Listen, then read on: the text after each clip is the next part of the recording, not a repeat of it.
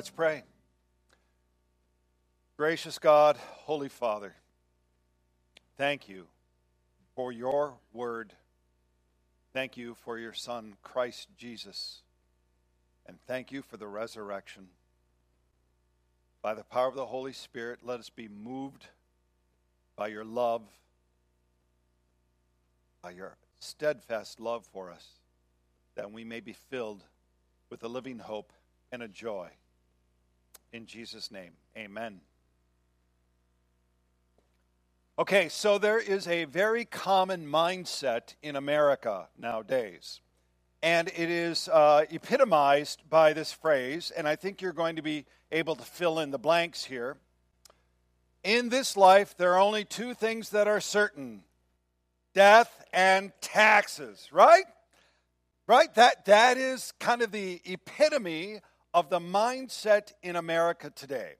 And if all that there is is death and taxes, then it follows that we should eat, drink, and be merry, for tomorrow we die, right?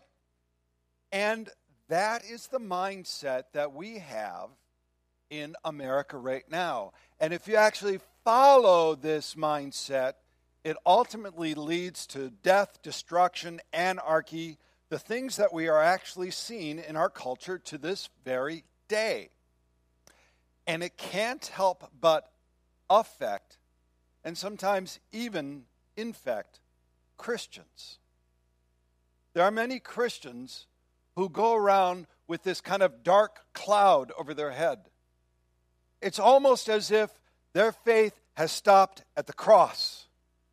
Their faith has stopped where there is death and for many people, there is no Easter, there is no resurrection, there is no joy, there is no hope, because that culture can certainly infect and affect many Christians to this day. But as we've been talking about in this particular series, the resurrection is central to our faith. Without the gospel, there is no Christianity. But for those in Christ Jesus, there is a resurrection. And there is a resurrection to your glory. So I want to give you a different phrase to think about. There are two certainties death and the resurrection. And if you have that in your mind, you will have a whole different mindset about what it means to live in this world and what it also means to be a Christian. Because for those in Christ Jesus, there is a resurrection of the body, a body that is glorified. Now, I have to admit, going through seminary, be, sitting where you are in the pews, I've never really heard much about the resurrection other than Easter. I, I just haven't. I haven't heard a sermon series about the resurrection. I haven't done it as well. So we, it's been wonderful to dig in and start to realize the reality of the resurrection. So this morning, here's our roadmap, if you will, kind of in two parts.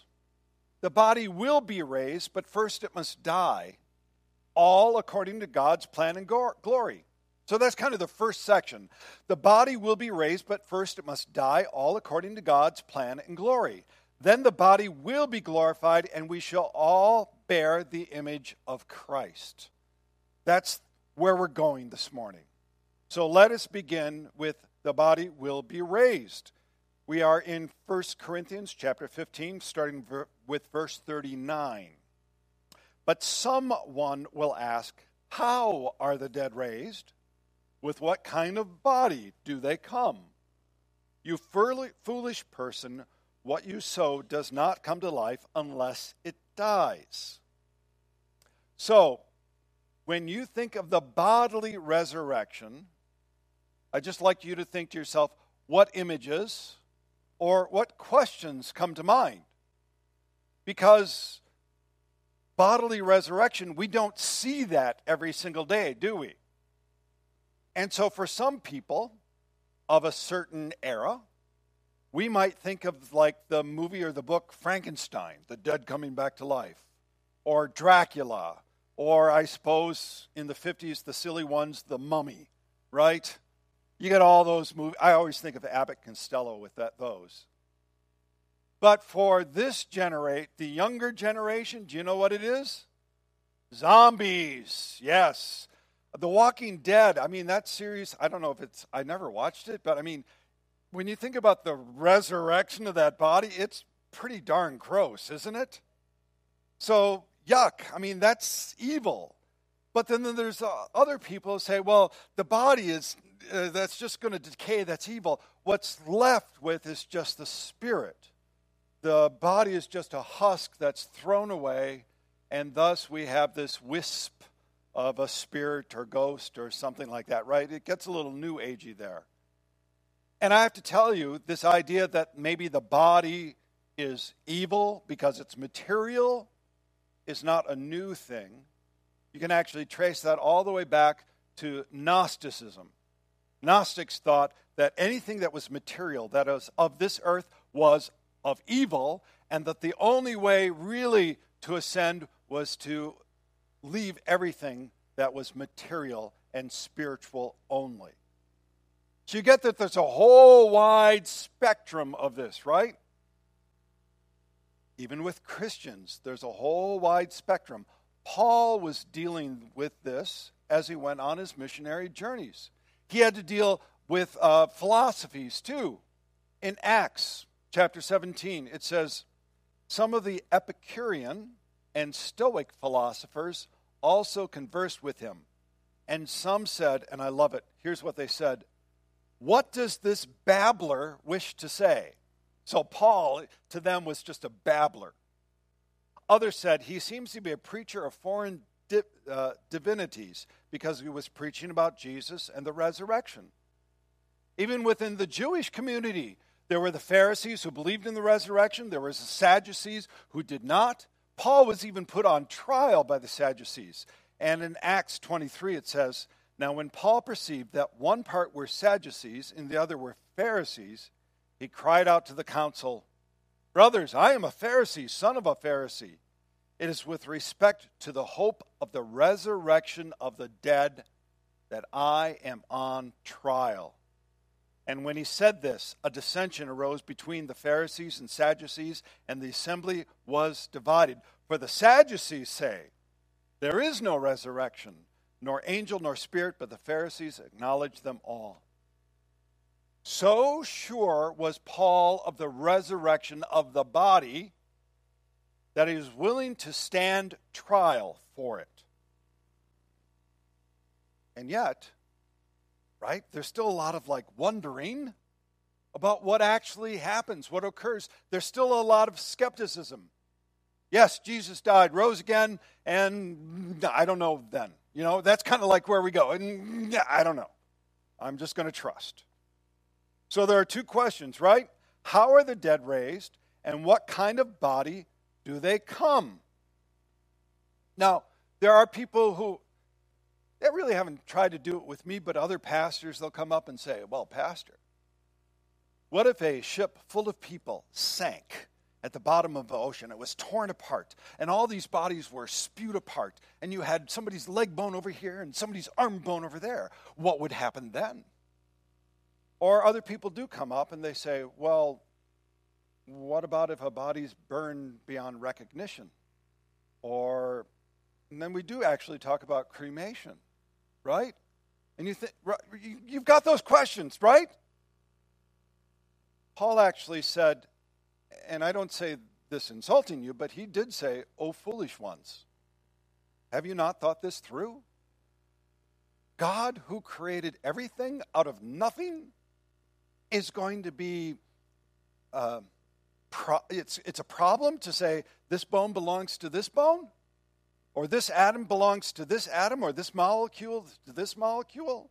Do you think God is so small that he can't raise you from the dead? So then he goes on to explain this, right? Uh, by the way, this was a really hard sermon to work on because it takes a lot of thinking through. So if your brain starts to hurt anywhere along the way, join the club.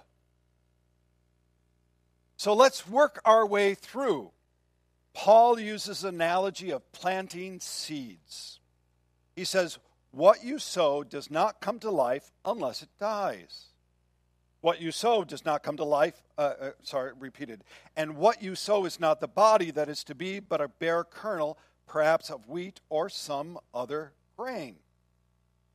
So, everybody who is a farmer or has planted anything knows that you have to take a seed, and that seed actually has to die, so to speak, before the plant can arise. So Paul is saying up front the body must die before it comes to full fruition. For there to be a resurrection, the body must die.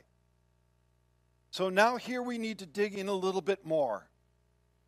Because when you take a look at a seed of wheat and then you take a look at the plant and you kind of go, but, but it's not the same thing, but it is the same thing, right? So commentators have really said, well, there's a continuity and a discontinuity. The continuity is that when you have a seed of wheat, it's wheat, right? It's not anything else, it's wheat. And that wheat becomes a full plant, and that full plant is also wheat. So there's continuity. But there's a discontinuity, and because what you start with is not what you end with. Uh, I also use the example here of an acorn, because sometimes that's a little easier to see. The acorn, right? Small little acorn, turns out to be this majestic, huge oak tree. Now, is the acorn an oak tree? It is an oak tree. I mean, there can't be anything but an oak tree and the oak tree. But so there's a continuity, right? There's continuity between one and the other. But there's a discontinuity because the acorn certainly doesn't look ultimately like the oak tree. Following same thing with human beings. I can take a look at pictures from my past and say, that's Clayton, that's Clayton, that's Clayton, that's Clayton, but I'm not the same man I was. Now, just for fun, I actually do have pictures. And there are some of Heidi in here. I cleared it with her. Okay? So there's me when I was maybe six, seven, okay? And that's Clayton. And then there's that weird guy with a mustache and, and glasses. Yes, that's Clayton too. And then uh, 2008, that's an anniversary picture. We were out to dinner. 2012, with family, right? Our daughter. I didn't clear it with her. I'll ask for forgiveness later. Uh, and then that's me. Now, except for the guy with the mustache, you can always say, well, that's Clayton, that's Clayton, that's Clayton, that's Clayton. But I'm not the same person I was, right? And it's the same thing with our faith, by the way. I can stand here and tell you truthfully, I am not the same person I was before I was in Christ. In Christ Jesus, I'm a new creation. The old is past, behold, the new has come. As a matter of fact, we have that as a banner. When you first walk in, if you haven't noticed it, go take a look. In Christ Jesus, you are a new creation. Now, am I still Clayton? Yeah, I am Clayton. But I'm not the man I used to be. So there's a continuity, but there's a discontinuity. So you can understand this. Our body is not the full fruition which we have with Christ Jesus in heaven. And this is all according to God's plan and glory. It goes on. But God gives it a body as He has chosen, and to each kind of seed its own body. For not all flesh is the same, but there's one kind of human, one kind for humans, another for animals, another for birds, another for fish. Look, Paul's not trying to do a biology lesson here. He's not trying to delineate all of the different categories that they have regarding biology. What he's doing is saying this is God has designed things from the beginning, and each seed will grow into the design that He chose. For example, from that little tiny, tiny, tiny egg comes this beautiful hummingbird. I don't know about you, but to me, hummingbirds are just beautiful. And although I haven't seen dragonflies here back in Minnesota when you're fishing and you don't catch anything and the dragonfly you know sits on your rod mocking you, but you, you take that's true. You take a look at those beautiful gossamer wings, and they're just a beauty to behold. And we take a look maybe at the, the strength uh, of a lion or how fast a cheetah can run. But it's just not earthly things, too, right? We take a look up at the sky and we take a look at the Milky Way and all of the galaxies. And don't you just start to marvel at all of God's creation and His glory that you see? That's why the song, How Great Thou Art, so wonderful. O Lord my God, when I, in awesome wonder, consider all the works thy hands have made, I see the stars, I hear the rolling thunder, thy power throughout the universe displayed. Then sings my soul, my Savior God, to thee, How great thou art! How great thou art! This is what Paul is getting at. God has designed this, and there is a certain glory associated with things. In verse 40, he says, There are heavenly bodies and earthly bodies, but the glory of the heavenly is of one kind, and the glory of the earth is another. Take a look at the, the Grand Canyon, and there's a beauty of the Grand Canyon. There's one glory of the sun, and another glory of the moon, and another glory of the stars, for stars differ from star in glory. Use that word quite a bit, right? Glory. Glory. As a matter of fact, it's going to be associated with our bodies later on, glorified bodies. So let's just take a moment and understand what does glory mean? So, in one sense, it is the majesty, the splendor, the beauty, the brilliance of God. The majesty, splendor, beauty, and brilliance of God. But it also encompasses His holiness, His righteousness, His salvation, our redemption, his very name is holy, it is of glory. This is the glory of God. And all of creation, including us, reflect his glory. And in the resurrection of our bodies, we will be given a glorified body. Going on with the text. So it is with the resurrection of the dead. What is sown is perishable, what is raised is imperishable. It is sown in dishonor, it is raised in glory. It is sown in weakness, it is raised in power. It is sown a natural body, it is raised a spiritual body. If there is a natural body, there's also a spiritual body. Now, this can kind of be a little hard to take in, but Paul's just doing a compare and contrast here. That's all he's doing. So you've got this, it's in the sermon notes. There's, he's comparing the earthly with the heavenly. He's saying what is sown is perishable, what is raised is imperishable. So think about the first Adam, Adam and Eve.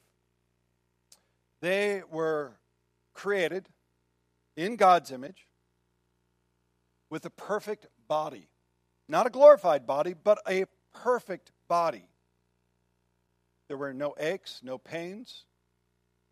So even from there, we have to say, well, the original design is that the body was good, not evil. And that gives you a different perspective. The body is good, not evil. So that's how it was in the beginning. But, as you know, Adam and Eve sinned. And the wages of sin is what? Death, right? So what is sown is perishable. Death came into the world. And there was heartache, there was toil, there was hardship, there was a corruption of the image of God. We still bear that image, but it is corrupted through and through. You can see that from a moral standpoint. You can also see that our bodies have been corrupted through and through. Our DNA and genes and things that start to shift. And you know this from your own bodies, right? That song, Head, Shoulders, Knees, and Toes, takes on a whole different meaning when a certain age arrives.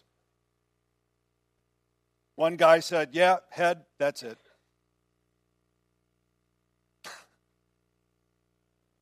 so we know that, right? But we are in bondage to that corruption. And from dust we came, and to dust we return.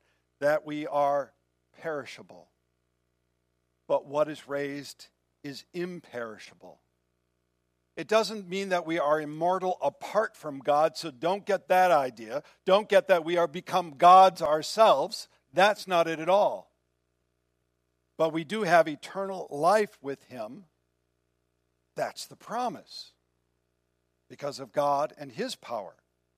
Now, it also says it's sown in dishonor. So, after sin had entered into the world, we are all conceived and born in sin. David said this Psalm 51 Behold, I was brought forth in iniquity, in sin did my mother conceive me. So we are born, we are sown in dishonor, but we are raised in glory. In the glory of Christ Jesus, you know what? We are washed clean. We are given robes of righteousness. It is that glory that we receive. And then it says it is sown in weakness. And we've already covered the body will die. It is weak. It will die. In fact, it must die. For there to be a resurrection, the body must die. But then it is raised in a power by God and given a glorified state that is unknown to us at this time. And finally, there's a natural body and a spiritual body. But again, don't get the idea. Paul's not talking about, well, there's this natural body here and then this wisp of a spiritual body. He says, no, there's a body and then there's a spiritual body. One for earth, one in the heavenly estate. Verse 45, he says, Thus it is written, the first Adam became a living being, and the last Adam became a life giving spirit. But it is not the spiritual that is first, but the natural, and then the spiritual. The first man was from the earth, a man of dust. The second man is from heaven. So we inherited our earthly bodies all the way back from Adam. He is the first Adam, who, by the way, is the last Adam Jesus. Jesus is the last Adam. And in the last Adam, there is the promise of life everlasting. We covered this before and bears repeating. Jesus said, I am the resurrection and the life. Whoever believes in me, though he die, yet shall he live. And everyone who lives and in, believes in me shall never die. So, this is the promise that we have. Listen, listen to what Peter wrote to the Christians who were dispersed. This is from 1 Peter. He wrote to the Christians that were dispersed, that were in a very difficult situation because Christianity was not looked upon kindly at all. He says this I'm going to read verse 3 through 5. Blessed be the God and Father of our Lord Jesus Christ according to his great mercy, he has caused us to be born again to a living hope through the resurrection of Jesus Christ from the dead, to an inheritance that is imperishable, undefiled, and unfading, kept for you in heaven, who by God's power are being guarded through faith for salvation, ready to be revealed in the last time. Peter is writing to the Christians. He's saying, you know what? Even though you might be behind enemy lines, even though the culture rejects Christ Jesus, you, you, brothers and sisters, have a living hope because of the resurrection. Because of the resurrection of Jesus Christ from the dead. And that hope, that inheritance is kept for you, and it is unde- imperishable, undefiled, unfading, kept in heaven. I mean, these are these should be joyful, exciting words for you. But if you're like me, you still might want to know what will our body be like? Right? Don't you want to know? Can I get rid of my glasses? Will my back stop hurting? Will I be the weight that I really wanted to be in a long time? You know, can I reach and bend? And by the way, I can touch my toes. Okay? But you know, we, we want to know all of that. Now, on, on the much more compassionate side, for children who've died, we, we do want to know well, are, are they going to be babies? Or are they going to be like teenagers or young adults? So I thought I'd give you the definitive answer to all of this. You Ready? We don't know. We, we don't know. Scripture doesn't tell us. I mean, there's a lot of speculation, right? And you're going to find book after book of book about speculation. But here's what we do know that you will be recognizable to one another. Whatever the glorified body state is, you will be recognizable to one another. When Jesus rose from the grave, I believe his body was in a glorified state. And he was recognizable to others, wasn't he? They, they, he spoke with them, he sat with them, he ate with them, he even made breakfast for them. He also still bore the scars on his body. At the same time, his body was different because it was not limited by space or time. So there is the promise of a glorified body that will be different. And I know it's hard to wrap our minds around it. I mean, go back to the acorn, right? If you take a look at an acorn, you don't automatically imagine the oak tree, but you see the glory of the oak tree. It's the same thing when I was young. When I was 10, I thought, man, when I get to be 18, I'll have it made. And apparently, I grew a mustache. So, yeah, right? I just realized it's live streaming, it's going to be up there all the time. Oh, yeah. But when I got to be 18, I thought, well, this isn't it. Huh. And I still didn't know. And now uh, I'll be 61 coming up in July. And I feel like I'm just starting to figure it out. Just starting. So there's a glory, there's a joy that occurs. I do know one thing, though, that you and I will bear the image of Christ Jesus. You will, we will bear the image of Christ Jesus. As the man was of dust, so also are those who are of the dust. And as the man of heaven, so also are those who are of heaven. Just as we have been born, just as we have borne the image of the man of dust, we shall also bear the image of the man of heaven. John MacArthur puts it this way he paraphrases verse 48 Adam was created for the earth. Christ, in his resurrection, was given a body fitted for the spiritual dimension of heaven and eternity. And when we are in Adam, we receive the Adam, we receive from Adam, Adam his body, and in Christ from his body. So in heaven, we too shall bear the image of Christ Jesus.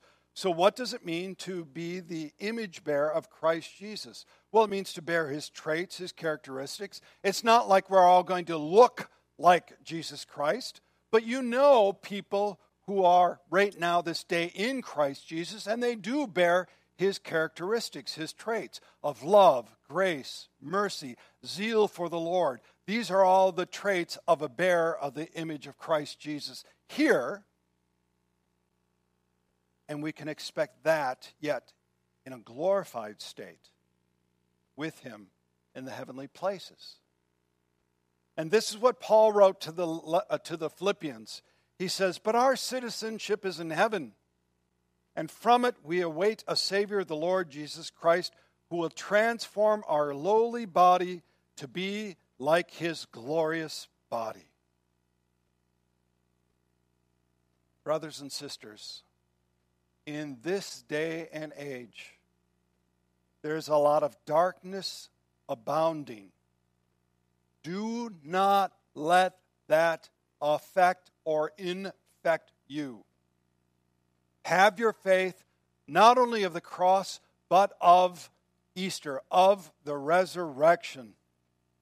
Have a living hope through the resurrection of Jesus Christ from the dead to an inheritance that is imperishable, undefiled, unfading, kept for you in heaven. And when you hold fast to that, you know what you have? Joy. You have joy and peace that is not bound by the circumstances of this life. Amen? Amen.